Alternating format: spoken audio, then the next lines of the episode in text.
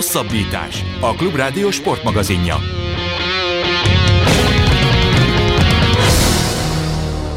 Köszönjük a hallgatókat, Rév Dánielt és Farkas Hölgyi Gábort hallják. Hát az olyan műsorok, amelyekben valakiről, vagy valakinek a munkásságáról megemlékezzünk, vagy vagy valaki előtt tisztelegünk, az esetek többségében egy szomorú műsor, és valahogy a mai is ilyen lesz, pedig abszolút nem erre készültünk, mert Danival pont arról beszélgettünk, hogy majd a vízilabda ebén győztes férfi válogatott, illetve a kézilabda Európa bajnokság szolgáltatja majd a beszéd témát az eheti műsorhoz, aztán bármennyire is közhelyes, az élet átírta a forgatókönyvet, és Kobe Bryantről lesz szó, az NBA legendáról, az NBA ikonról, aki vasárnap tragikus körülmények között életét vesztette egy helikopter balesetben.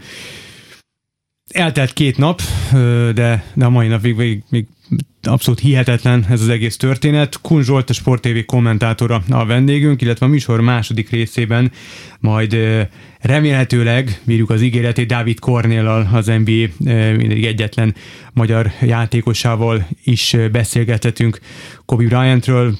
Szia Maka, köszönjük szépen, hogy elfogadtad a meghívásunkat. Azok számára, akik esetleg nem tudják, lehet, hogy van ilyen, hogy mi, mi történt. Kobe Bryant vasárnap magyar idő szerint az esti órákban helikopter balesetet szenvedett, életét vesztette, vele utazott a lánya is, és még hét másik ember, akik szintúgy nem élték túl a tragédiát.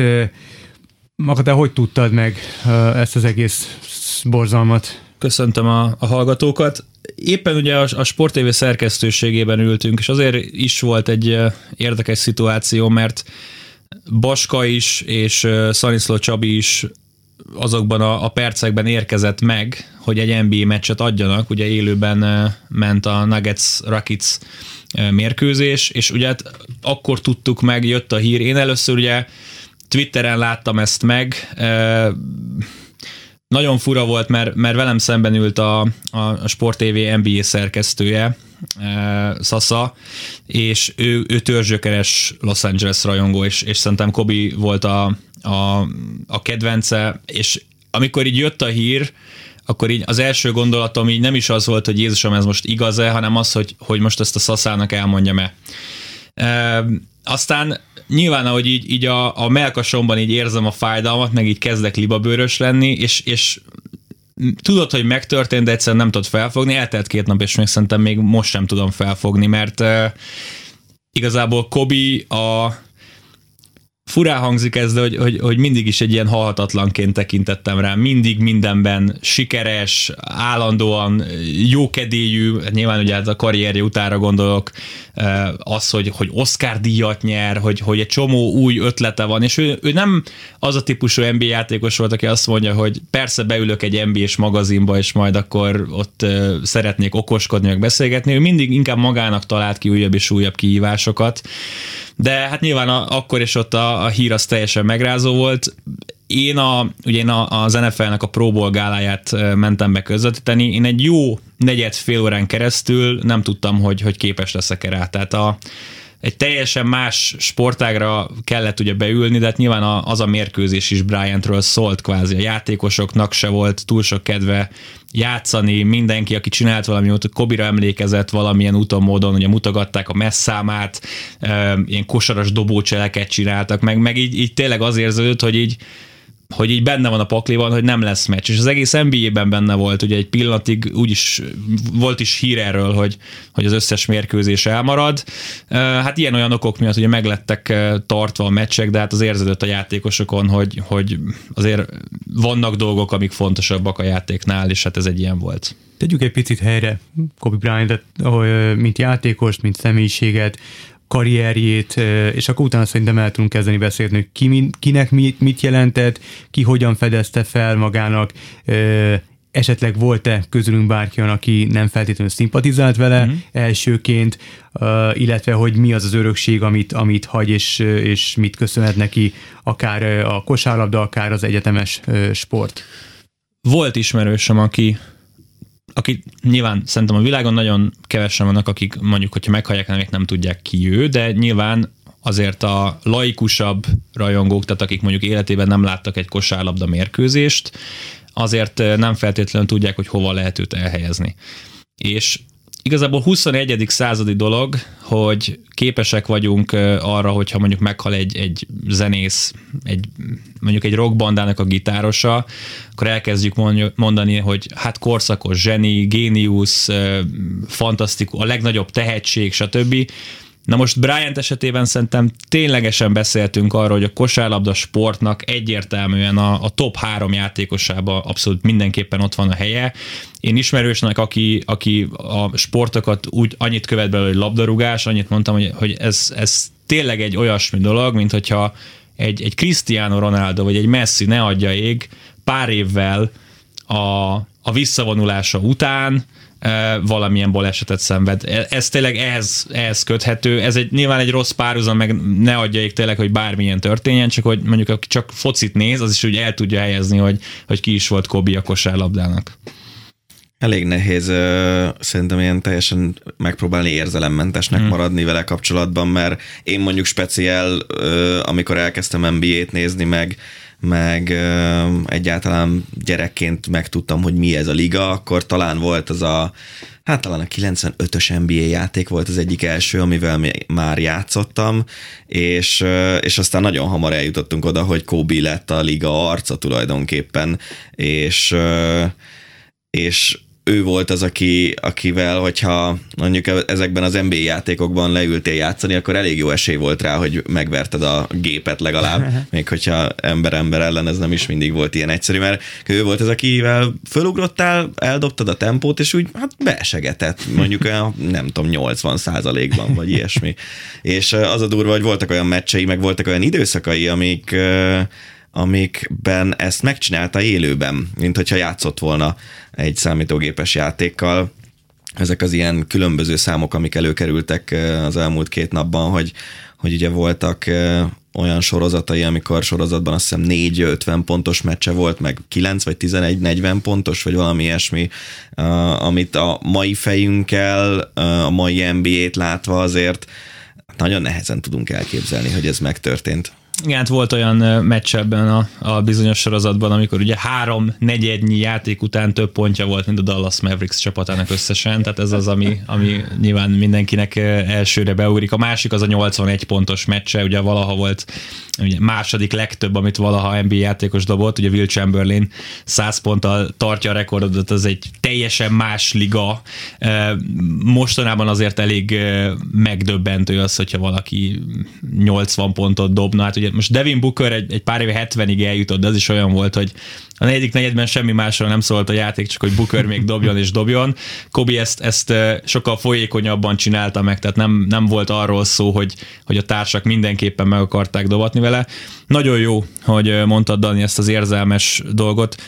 Tényleg nincs olyan játékos szerintem, és még szerintem LeBron sincs ott, vagy sose volt ott e, abból a szempontból, hogy, hogy érzelmeket kiváltani az emberekből. Kobit nagyon sokan nyilván messiásként imádták, nagyon sokan gyűlölték, e, abban a szempontban szerintem nincs gond vele, hogy mondjuk egy adott csapat szurkolójaként, amikor ellened játszik, akkor egy meccs utálsz valakit, mert, mert nyilván a, a, belefekteted az érzelmeidet egy csapatba, hát nyilván, hogyha a csapatodat kivégzi egy játékos, akkor, akkor is ott nagyon-nagyon tudod uh, utálni, de a lényeg, hogy a tisztelet úgyis megvan.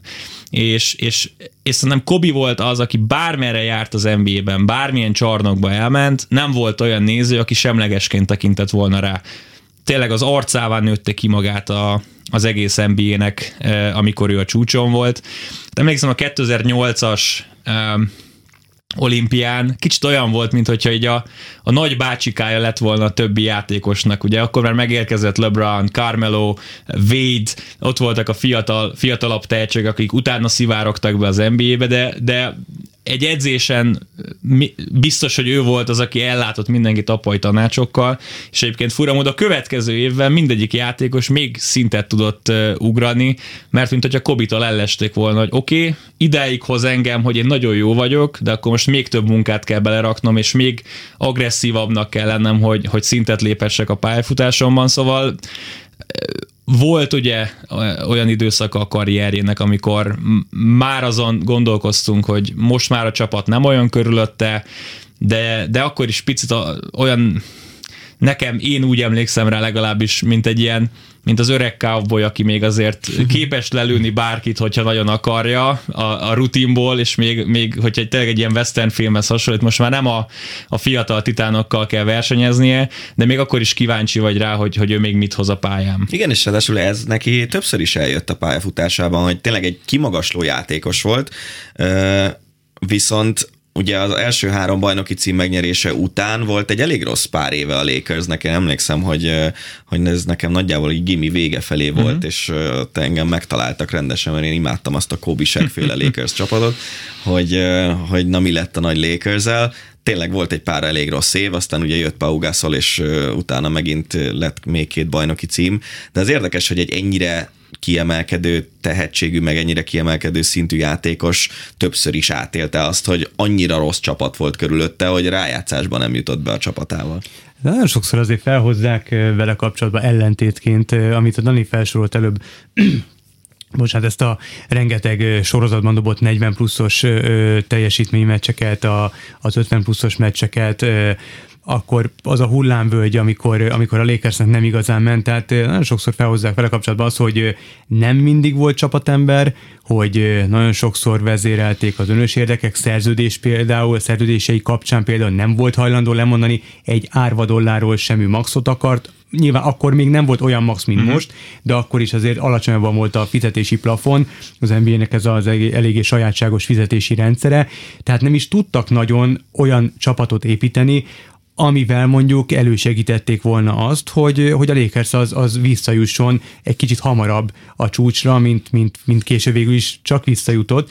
Tehát, hogy amit mit pozitívumként felsorolunk vele kapcsolatban, az nagyon sok embernél, vagy szakértőnél, vagy e-, esetleg ellendrukkernél inkább negatívba csapott át, nem? A, egyértelműen azért el kell mondani azt, hogy egyedül azért ő sosem tudta csúcsra vinni a Lakers-t. Szerintem ezzel egyébként nincs probléma, sőt ugye a mai NBA-ben, ahol tényleg már sztár duók, sztár triókról beszélünk, eh, hát neki is kellett egy Shaquille O'Neal, hogy nyerjenek először három gyűrűt, aztán kellett egy Pau Gasol, utána még hozzátegyen eh, még kettőt, de szerintem nincs... Mindenkinek, nem, mert Jordannek is kellett Pippen, Igen, tehát nélkül nem nyert volna hatot soha az életben. Magic Johnson sem nyertek volna. Persze, tehát nyilván a, a, tehát nagyon ritka az, hogy egy csapat úgy legyen bajnok, hogy hogy, hogy nincs egy igazi kiemelkedő szupersztár, ugye hát a 2004-es Detroit Pistons épp ugye a Lakers ellen tudtak nyerni, ahol viszont ugye a kiöregedő félbe lévő Carmelon és Gary Payton is ott volt Kobe és Shaq mellett, tehát az az egy, kvázi egyedüli példa, aztán most más kérdés, hogy egy-két San Antonios évben azért beszéltünk még ilyesmiről, de azért azt hiszem Tim Duncan is egy korszakos, mm, korszakos játékos. amit mondasz, értem, tehát nyilván volt olyan név, amikor ő én most mindenképp akkor a pont király szeretnék lenni, vagy én most az MVP szeretnék lenni, és érződött az, hogy hogy, hogy minden meccse, még akkor is, hogyha ha nem feltétlenül menne ki a dobás, akkor is zöld lámpával én fogom megnyerni, vagy én fogom elbukni. Az az igazság, hogy, hogy szerintem minden egyes Lakers rajongó inkább úgy volt, hogy, hogy akkor inkább éljünk, vagy halljunk Kobival mm-hmm. ezekben a szituációkban. Nyilván a, az ő megérkezésre a ligába kezdte egyébként bevezetni a, a, a hero volt, a hőslabdát, az, az egyjátékos dominált, mert azért nyilván Jordannek is voltak kiemelkedő mérkőzései, de sokkal jobban érezted a, a csapatmunkát, a csapatvédekezést még abban a korszakban, a Kobi korszak előtt, és egy nagyon-nagyon tipikus példát hoznék, ugye 2006-ban bevergődött a Lakers-szel 7. vagy 8. helyen, most már meg nem mondom a, a rájátszásba, és ugye 3-1-es vezetésre tettek szert a, a Phoenix Suns ellen, ahogy például ugye Nash ott játszott, ugye a negyedik meccsen volt az az őrületes nagy győztes kosara, ami a Dudaszó pillanatában felrobbant a Staples Center, és hát mindenki mondta, hogy hát 3-1-ről nem lehet kikapni. Ugye az ötödik meccsen a, a Suns nyert otthon, a hatodik meccsen Kobe dobott 50-et, és kikapott a Lakers hosszabbításban. A hetedik meccs volt a Kobe Bryant karrierjének szerintem az egyedüli mérkőzése, amikor mindenki, a, a média őt kritizálta, hogy, hogy hát igen, 50 pontot dobtál, te kikaptatok, tehát sokkal jobb lett volna, hogyha csapat játék zajlik, ahogy a korábbi mérkőzéseken is, ahol Kobe eldöntötte, hogy ő nem fog dobni. És a pontos statisztikák nincsenek meg, de az a lényeg, hogy Bryant az egész mérkőzésen lepasszolta. És, és ez egy, egy ilyen tesztmeccs volt számára, hogy tessék, akkor most megkapjátok, amit szeretnétek, Aha. megnézzük, hogy Vladimir Radmanovicsal, vagy, vagy Sasha Vucevicsel, vagy mire mentek, meg mire megy a Lakers, és hát 35 ponttal nyert a Suns, és tovább jutottak. Egy hetedik meccsen. Ő azt mondta, hogy tessék, ezt akartátok. Tehát benne volt ez, hogy akkor bebizonyítom, hogy oké, okay, akkor nem dobok 50-et, játsszuk a csapatjátékot, szóval igen, voltak meccsek, amikor dobott 40-50 pontot és kikapott a csapat, de ki tudja, mi lett volna, ha meg azt mondja, hogy uh-huh. rendben dobok 23-at, és lesz 6 gólpasszom mondjuk, lehet, hogy egy sokkal nagyobb zakó lett volna örülne szerintem a legtöbb NBA játékos, hogyha ha tudna minden egyes mérkőzésen 40 vagy 50 vagy akárhány pontot dobni, vagy sorozatban többször megtenni ezt egymás után.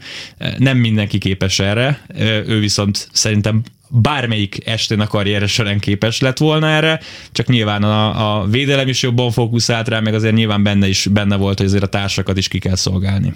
Beszéljünk egy kicsit a pályafutása elejéről, mert elég atipikus módon került be a ligába, főleg az akkori, akkori körülményekhez igen, képest, mert azóta azért már előfordult az, hogy ugye például LeBron James-el, hogy egyből középiskolából elvitte az NBA. De ugye ő Filadelfiában született, mert hogy az édesapja ott játszott az mm. NBA-ben. Aztán, amikor az NBA-ből kikopott az édesapa, akkor elmentek Európába légioskodni, és Kobe Bryant gyakorlatilag folyékonyan beszélt olaszul, hogy az összes lányának a neve olasz név, ami számomra mindig horrorisztikus, hogy szegény Giannát, aki szintén ott ült a helikopteren, állandóan Giannázzák az amerikaiak, mm-hmm. mert nem képesek az olasz neveket kimondani egy olyan játékos, aki azért tényleg legalább annyira szocializálódott az amerikai kosárlabdán, mint az európain, és így lett talán az minden idők egyik legjobb középiskolás játékosa, és nem tudom pontosan, hogy az első vagy az egyik első olyan játékos, aki középiskolából egyből az NBA-be került. Éppen ezért ugye 18 évesen szembe találta magát olyan nagy fiúkkal, mint mondjuk Michael Jordan, aki akkor még játszott. Elsők között volt, igen, tehát ugye Kevin Garnett még, akit mm. ugye vele szoktak egy, egy írában emlegetni, akik középiskolából érkeztek meg, a fiatalságára azért ezt a sztorit mindenképp elmesem. Jimmy Fallon mondta el a kis monológiában, mivel elkezdte a műsorát, miközben megemlékezett Kobira, hogy valamilyen házi buliban találkozott vele először, 20 éves volt, Kobi 17, akkor került oda, nem ismerte még nagyjából senki, és akkor kérdezte, hogy te mit csinálsz? Hát én ilyen kezdő stand-up komikus, komikus vagyok, szeretnék itt felfutni. Te kosárlabdázom. Hol kosárlabdázom? Lakersben. Ó, a Lakersben. Aha, jó, most draftoltak. És hát megkérték, meg, megkérték a, a fiatal srácokat, hogy ugyan menjenek már el kocsival, hozzanak már még alkoholt a buliba, és akkor hát Kobi van kedve jönni, persze. Ő meg ugye nem ihatott Amerikában legálisan, és elkezdtek alkudozni, hogy mert találtak egy helyet, de az volt a lényeg, hogy ilyen, hát nem, akkor még nem volt ilyen online kiszállítás, de az volt a lényeg, hogy, hogy telefonon meg kellett rendelni, és akkor úgy lehetett az, nem lehetett az, hogy csak úgy odamész, Aha. és akkor elnézést kérnék három rekesz sört, amit elvinnék, hanem nem, hát már kvázi ez nem működik. És alkudoztak, alkudoztak, Kobi kiszállt a kocsiból, 17 évesen, oda az ablakhoz a személyi igazolványát, Kobe Bryant vagyok, a Lakersben játszom, és a bolt kinyitott hirtelen. Tehát ugye nyilván a, a, a Lakers a Los Angelesben az egy megfoghatatlan dolog, mindenki szereti és imádja a Lakers-t, mindenki e, ismeri a legnagyobb sztárokat. Ő már, már 17 évesen ki tudta váltani ezt emberekből, hogy ó, ja, Lakers játékos, vagy persze, akkor itt vagyunk. Egyébként egy nagyon korai felnőttessége jellemezte őt. Tehát sokan azért, amikor így középiskolából, vagy akár most már az egyetem első évéről bekerülnek az NBA-be, kell két-három év, mire megszokják az egésznek a, a ritmusát, az egész NBA-nek felveszik a, a tényleg nem arról van szó, hogy ja, járunk órákra, járunk meccsekre, nem utazol minden nap kőkeményen, felnőttekkel játszol, ahogy te is mondod, és, és Bryant volt az, aki Hát nyilván azért később James is uh, tudta ezt hozni, aki megérkezett a középiskolából, és oké, okay, akkor én most egy NBA játékos vagyok. Azt hiszem második vagy harmadik éve volt az NBA-ben. Lényeg az, hogy még mindig tehát 20-as éveiben, vagy sőt, még talán 10-es éveiben a végén járt, amikor egy Utah Jazz elleni uh, lezáró mérkőzés volt a rájátszásban, és igazából mindenki, az összes csapattársa, Nick Venexelek, tehát veterán játékosok, akiktől vártad volna azt, hogy magukra e, veszik a csapatot, elkezdtek Kobinak passzolgatni. Egyszerűen a, a teher mindenki nagyon nyomott, és igen, Kobi volt az, aki a meccs végén, meg a hosszabbításban dobott összesen három darab homályt, de ő eldobta. Tehát ja. kiesett a Lakers, és az volt az első ilyen, ilyen, ilyen mélypont kvázi, amikor mindenki ráúzta a vizeslepedőt, de a következő évben már berobbant a ligába, és, és a 2000-es döntő az, amit, amit szerintem mindenképp ki kell emelni. Pacers elleni nem tudom igazából hanyadik mérkőzés, amikor Shaq kipontozódik, és és a, és a hosszabbításban Kobi egyedül megnyeri, és oké, okay, akkor már akkoriban is voltak ilyen összehasonlítások, hogy lehet, hogy van egy következő Jordanünk, mm-hmm. de hát azért nyilván még sok mindent le kéne tenni az asztalra, de az volt az első jel, hogy oké, okay, ez a srác, ez, ez nagyon különleges, ebben, ebben a srácban van kakaó, és, és hát nyilván ugye a, a következő évek meg még jobban építették ezt a teóriát. Hát ha már Jordan említetted, abban a korban minden fiatal játékos vagy, vagy kosaras falán ott volt Jordan posztere, de Kobival kapcsolatban itt nem állhatunk meg, tehát ő, ő egy az egyben szinte betanulta a mozdulatokat. Van fönn a, a YouTube-on egy videó, kísérteties hasonlóság, tehát azok a, a hátrafele vetődős dobások, a zsákolások, a mozdulatok, a cselek, uh, igazából a munkamorális, a védekezés is, tehát uh, egy az egyben levette, példaképe volt Jordan, sokszor elmondta, és uh, és ez is egy olyan dolog, amit így, így kvázi az elején felhoztak vele kapcsolatban, hogy, hogy kvázi egy ilyen, ilyen Jordan klón, és, és az egész pályafutását sokak szerint arra tette fel, hogy, hogy azt a hadgyűrűt behúzza, és abban is hasonlítson a, a, az idójára. Aztán végül az nem sikerült, de legalább a pontok, az összpontok tekintetében megdöntötte, leelőzte az uh-huh. örök ranglistán, és ez azért ez egy komoly teljesítmény volt, szóval komoly elégtétel.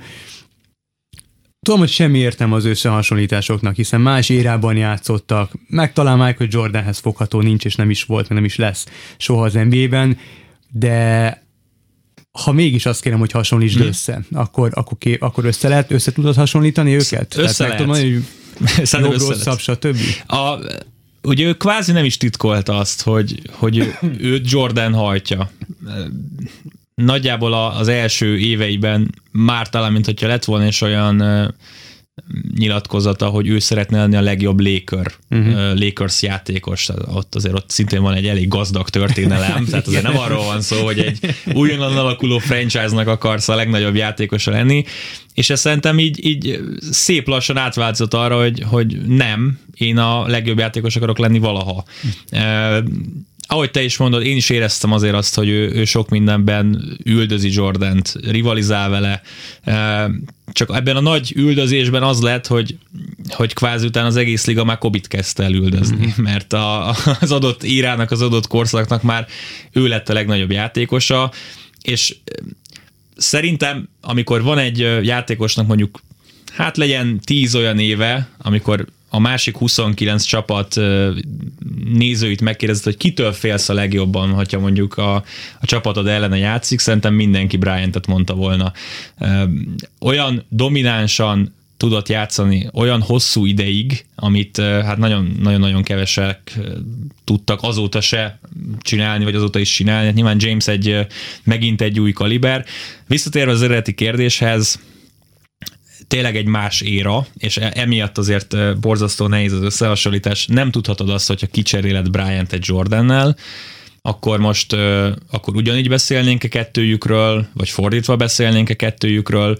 Ugye külön hát nehezíti vagy segíti a perspektívától függ, hogy ugye ugyanazon a poszton játszottak, tehát nyilván nagyon-nagyon nehéz a, a, az összehasonlítás úgy, hogy azért mégis nem egy korba játszottak, de a poszt az ugyanaz volt. Mhm. Szerintem a, a játék szervezésben, meg a dominálásban, mint hogyha néha Kobit feljebb lehetne emelni, ugyanakkor a sikeresség terén Jordan azért egy picit jobb volt, már abban a szempontból, hogy amikor ő döntőbe jutott, akkor azt meg is nyertem.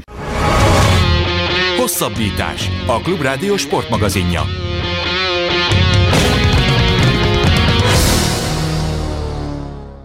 Folytatjuk a megemlékezésünket Kobe Bryantre, és ha minden igaz, akkor a vonalban van Dávid Kornél, a magyar kosárlabda sport eddig egyetlen NBA játékosa. Szia Kornél, itt vagy? Ja, igen, köszöntöm és a kedves hallgatókat. Nagyon szépen köszönjük, hogy a rendelkezésünkre állsz. Az apropót azt te is tudod. Uh, hol voltál, amikor hallottad ezt a szörnyű hírt, hogy Kobe Bryant életét vesztette? Hogy tudtad meg, és, és mi volt az első gondolatod? Hát természetesen mérkőzésen voltam. Természetesen, mert hétvége akkor általában mérkőzésen vagyok. Külföldön voltam egyébként, Izraelben. És a mérkőzés közben tudtam meg, egyik barátom küldeteken információt, egyszerűen először föl se tudtam fogni, hogy mi történt, aztán gyorsan megnéztem azt, a, azt az oldalt, amin ugye először megjelent ez a, ez, a, ez a hír, ez a szomorú hír, és uh, még akkor se hittem el, azt gondoltam, hogy ez csak egy ilyen uh, kacsa vagy fellöppent uh, valami, de aztán utána uh, megindult a hírfolyam, és, és, és már mindenhol erről lehet olvasni. De onnantól kezdve annyira lesokkolt a dolog, hogy, hogy ha megkérdezték volna utána, hogy mi történt a mérkőzésen, nem igazán tudtam volna elmondani, hogy mit láttam, mert egyszerűen ilyen leereszkedett egy, egy sötét, sötét könyv, és semmi, semmi, csak az, hogy a döbbenet és a sok az, ami, ami, ami abban a pillanatban, és még utána is jó pár órán keresztül tartott. Voltál olyan szerencsés helyzetben, hogy akkoriban játszottál az NBA-ben, amikor Kobe Bryant is kezdte, sőt, tehát már javában játszotta a pályafutását. Hogyan emlékszel vissza, milyen volt ellene játszani, milyen játékos volt a fiatal Kobe? Hát igen, hát ez a, a legszörnyűbb az egészben, hogy ugye testközelből láttam és játszottam ellene, és utána ugye a kezdetettől fogva, amikor bekerült a, a ligába, és onnan egészen a párfutása végéig, ugye én is, én is követtem ugyanúgy, mint bárki más, aki szereti az NBA-t és a kosárlabdát, és hát akkor még ugye nyolcas mezben játszó egy, egy rendkívül éhes, egy rendkívül ambiciózus, elképesztő tehetséggel megáldott játékos volt, és már, már ugye akkor, már egy-két éve akkor a ligában volt, már akkor ugye a Michael Jordan éra az ugye vége felé volt már, és, és Jordan ugye visszatért ugyan a Wizardshoz, de már nem ugyanaz a Jordan volt, de mégis ugye mindenkit akkor is hasonlít, próbáltak hasonlítani, de talán ő volt az egyetlen, akit legjobban hasonlítottak Michael Jordanhez, és, és magassága, atletikussága, mozdulatai, ugyanaz a poszt, ahol játszott, tehát minden úgy nézett ki, hogy klappol, és ő lehet az, aki majd egyszer elérheti azt, amit Michael Jordan. És szerinted elérte? Hát nyilván bajnoki gyűrűk tekintetében nem, de, de mm, szerinted fölért addig, amíg, amíg ahová, ahol Michael Jordan jegyezzük?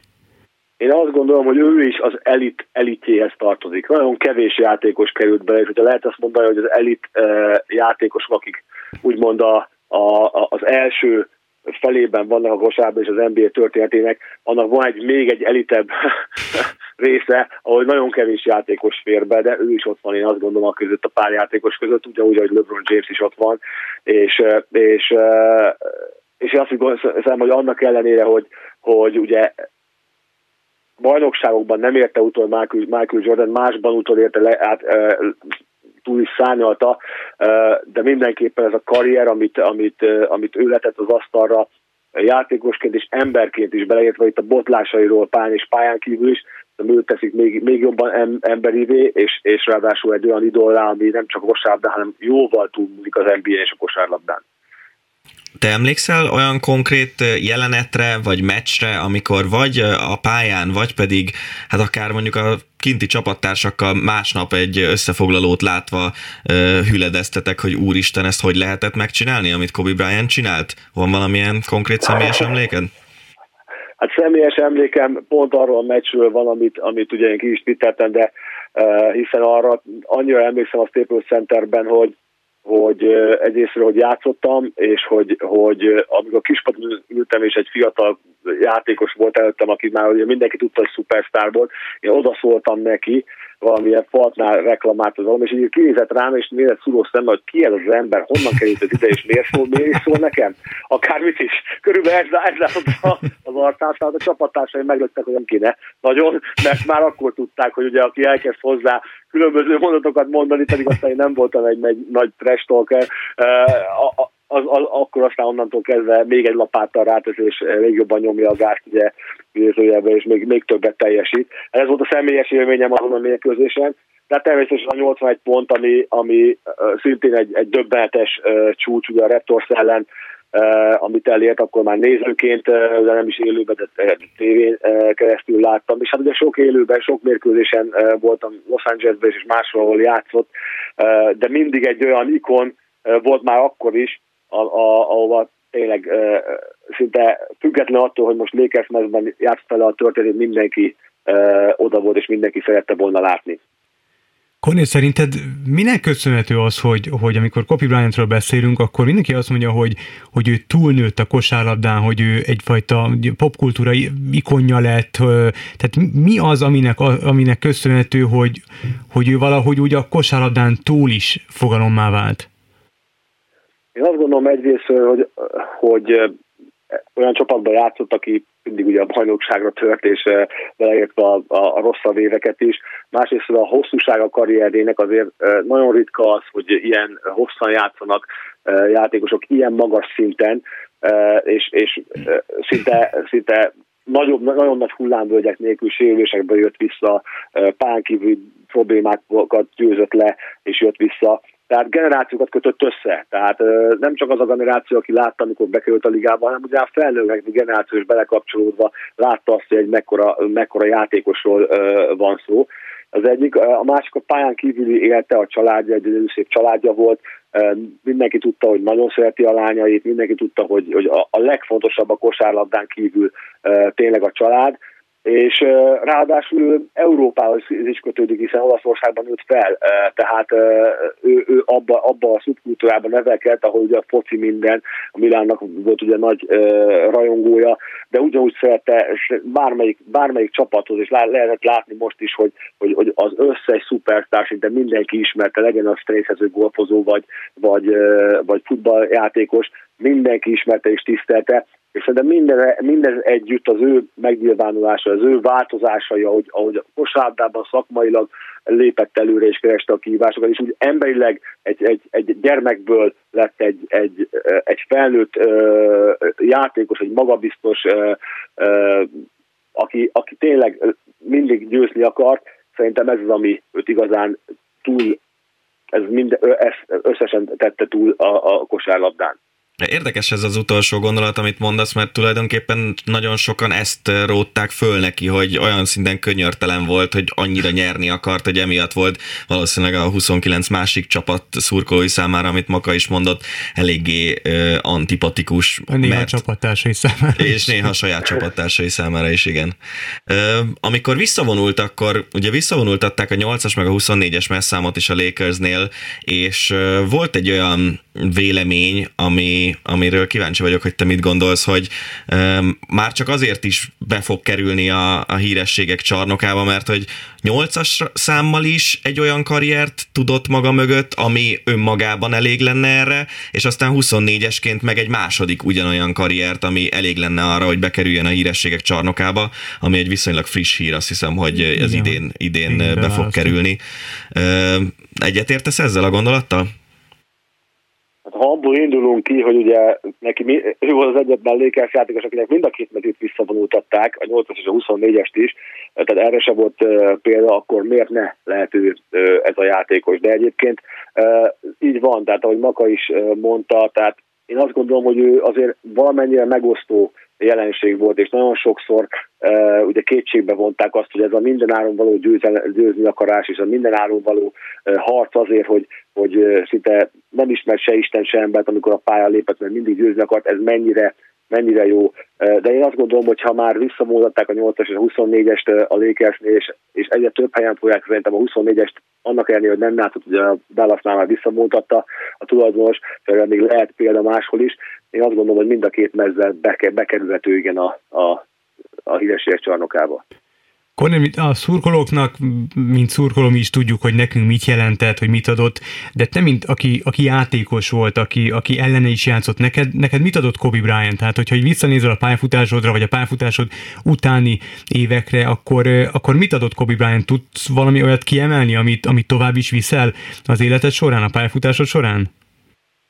Én, azt, én, én azt hiszem, és ebben már az elején utaltam is az előző kérdésnél, hogy ugye ő egy Michael Jordan meghosszabbított idézőjes klónja volt, és ugye én nagyon nagy Michael Jordan rajongó voltam, és őt láttam élőbe, tudtam vele egyzeni, tudtam vele játszani, és még a rövid ideig is, és utána jó volt látni, hogy van még egy ilyen játékos, aki, aki attól függetlenül nem a lékesre drukkoltam, hogy egy ma egy ilyen játékos, aki lehet az, aki lehet a nyomdokaiba léped, és lehet, hogy utolér, és folyamatosan követette ezt, de talán nem is ez a legfontosabb példa, hanem az, hogy, hogy hiába ér el egy ilyen játékos bármilyen csúcsokat és, és, és dönt meg rekordokat, mindig talált kihívást és motivációt. Akármilyen lenni is van, és akárhogy nem jönnek az eredmények, vagy akármennyire fönn is van, ő neki mindig, mindig volt, ami tovább vigye és, és, és, és tovább haj, hajtsa, és tanulja, és ami nagy különbség, hogy ő azért igazán tanulta is a játékot, tehát nem úgy, mint Jordan, hogy született zseni volt, hanem ő a zseniségén kívül elképesztő mennyiségű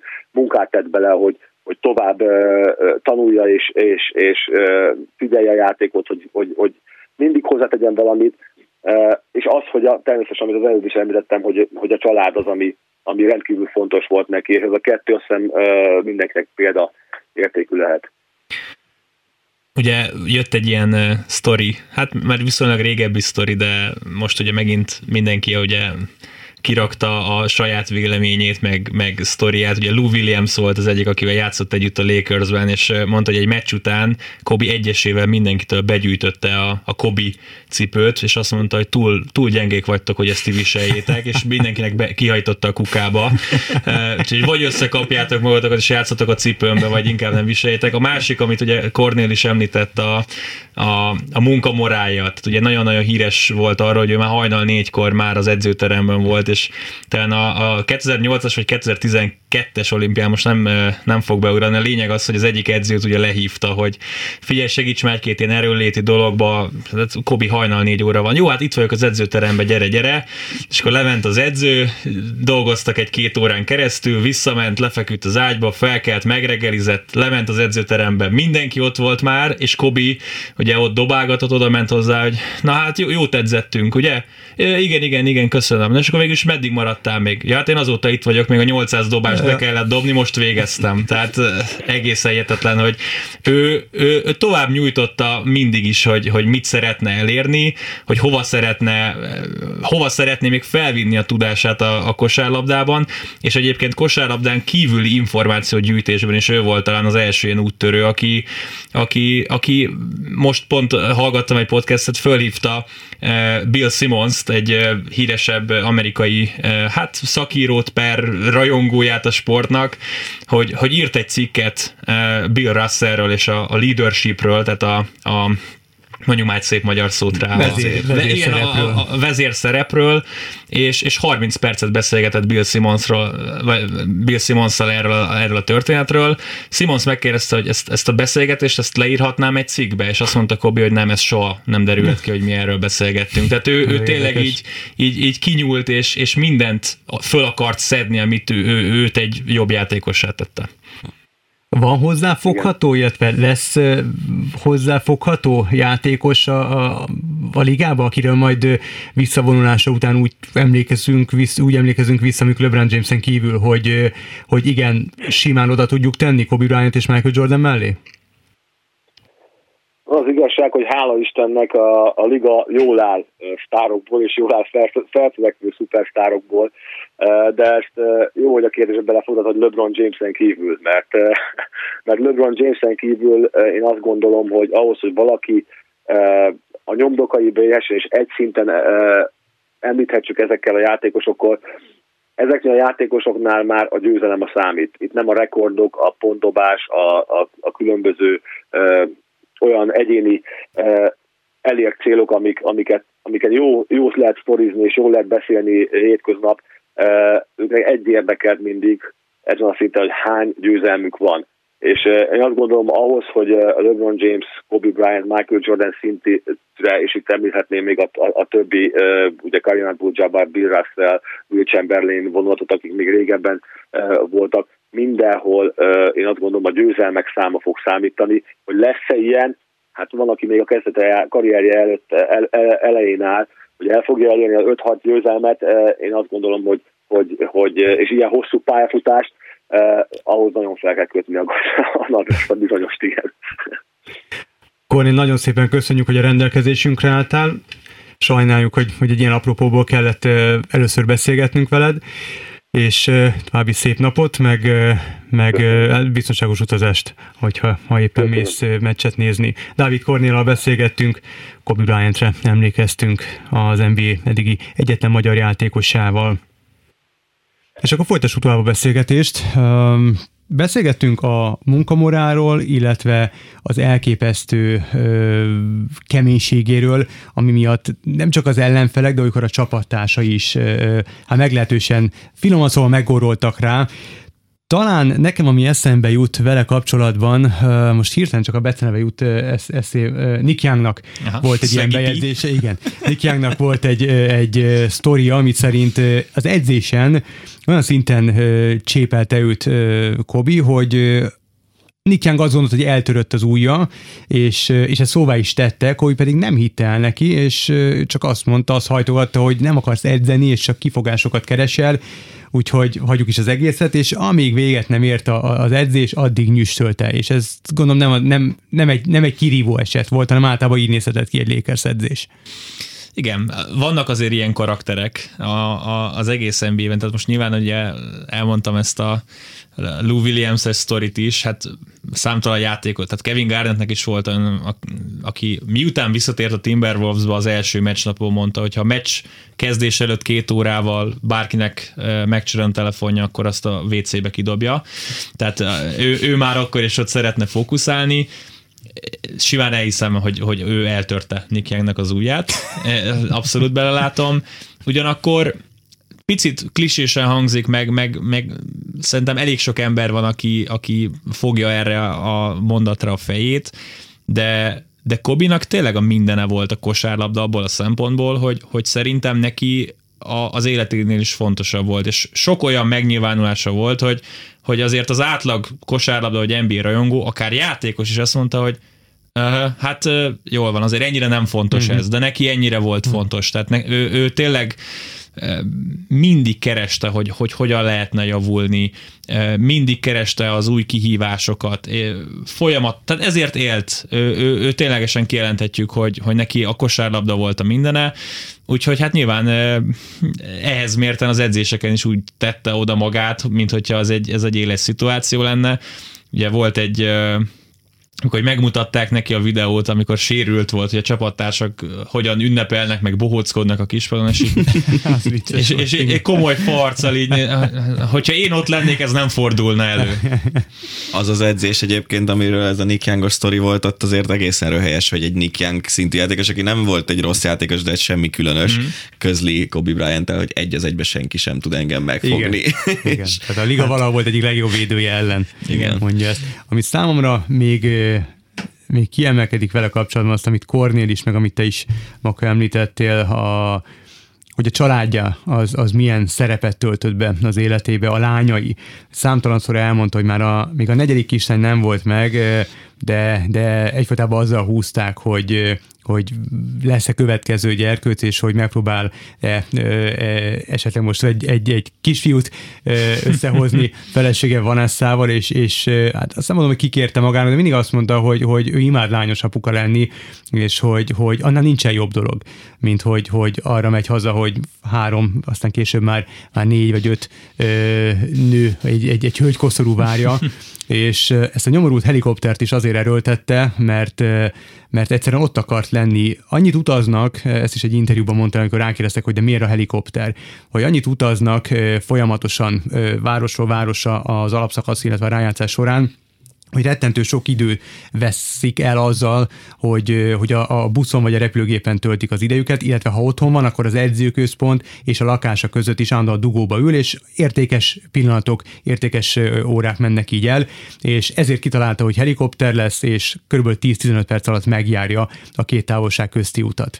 Igen, ő, ő tipikusan lányos apuka, és mondta, hogy hogyha tehetni, akkor még öt lányt csinálna, és, és, és, és csak és kizárólag lányokat, tehát ugye ezzel cukolták tényleg, hogy na de ki fogja tovább vinni a vérvonalat, és akkor mondta, hogy hát lesz majd egy WNBA játékos a családban, hát ugye Gigi a legtehetségesebb fiatal kosaras hölgynek tartották, aki tényleg ugyanúgy próbálta tanulni a kosarabdát, meccsekre jártak. Hát ugye Kobi nagyon sokáig nem is ment meccsre, a lányának a, a tuszkolására, unszolására ültek ki újra, újabb és újabb meccsekre, hogy, hogy tényleg testközelből láthassa a mai sztárokat, úgyhogy ezért ez a tragédia, ez, ez hogyha létezik, akkor még szomorúbb egy picit, hogy ugye a, a kislánya is vele volt, és ugye hát pont egy kosárlabda a meccsére utaztak, vagy egy ilyen felkészülési tornára utaztak, úgyhogy igen, a, a helikopter a tragédiában mindig ugye hát ez az első, hogy az embernek az jut eszébe, hogy úristen, hát hány repülőgép, hány helikopter, mennyi minden repül nap, mint nap, és akkor miért pont Kobival kellett egy, egy ilyen balesetnek történnie. Én azt gondolom, hogy, hogy most ez a, a meg tudom érteni abból a szempontból, hogy ő tényleg minden egyes percet a lányaival akar tölteni, és, és most sokan fogják azt mondani, hogy persze helikopter, de, de hogyha tényleg ennyire családcentrikus vagy, akkor meg megértjük azt, hogy ezt az extra egy vagy két órát nem akarod mondjuk a forgalomban tölteni egy Főleg autóban. a Los Angeles-i forgalomban. azt mondta, és ez annyira, annyira kedves, meg annyira megható volt, azt mondta, hogy uh, ott akart lenni, ő akart menni az iskolában lányokért. Igen. És a feleség azt mondta, hogy majd ő megcsinálja, és mondta, hogy nem, én akarom csinálni, mert ennyivel több időt tudok velük együtt tölteni. És ennél, nem tudom, apaként ennyi, ennél meghatóbbat azért, azért ritkán hal az ember, főleg egy ilyen szupersztártól. Utolsó kérdésünk, nagyon sokan megemlékeztek Kobe Bryantről, ugye azok a meccsek, amik lementek végül vasárnap este, ott leginkább azzal, hogy támadóidőt lepörgették, ami 24 másodperces, meg nem vitték át a felező vonalon, ami 8 másodperc, ugye a két meccs számára emlékeztek. Neked volt valami olyan tényleg különleges megemlékezés, amit így egyből tudsz mondani, hogy ez tetszett a legjobban? Ugye az is nagyon érdekes volt, hogy Trey Youngnak és Devin Bookernek is 24-24 rádobása volt. Hm. Egyébként Booker én éreztem a szándékosságot is ebben, meg ugye ketten együtt 81 pontot dobtak, tehát az is ilyen kicsit hátborzongató volt, hogy, hogy ez, így, ez így pontosan összejött.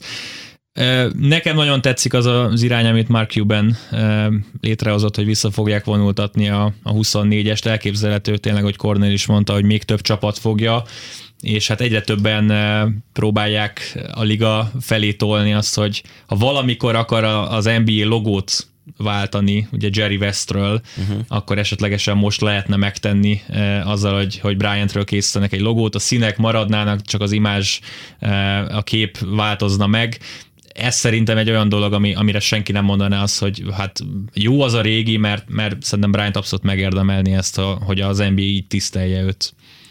Meglátjuk, hogy így lesz-e. Kun Zsoltnak nagyon szépen köszönjük, hogy bejött hozzánk. Önöknek pedig köszönjük szépen a figyelmet, remélhetőleg jövő héten vidámabb témákkal jelentkezünk. Farkasvölgyi Gábort és Rév Dánielt hallották, viszont hallásra.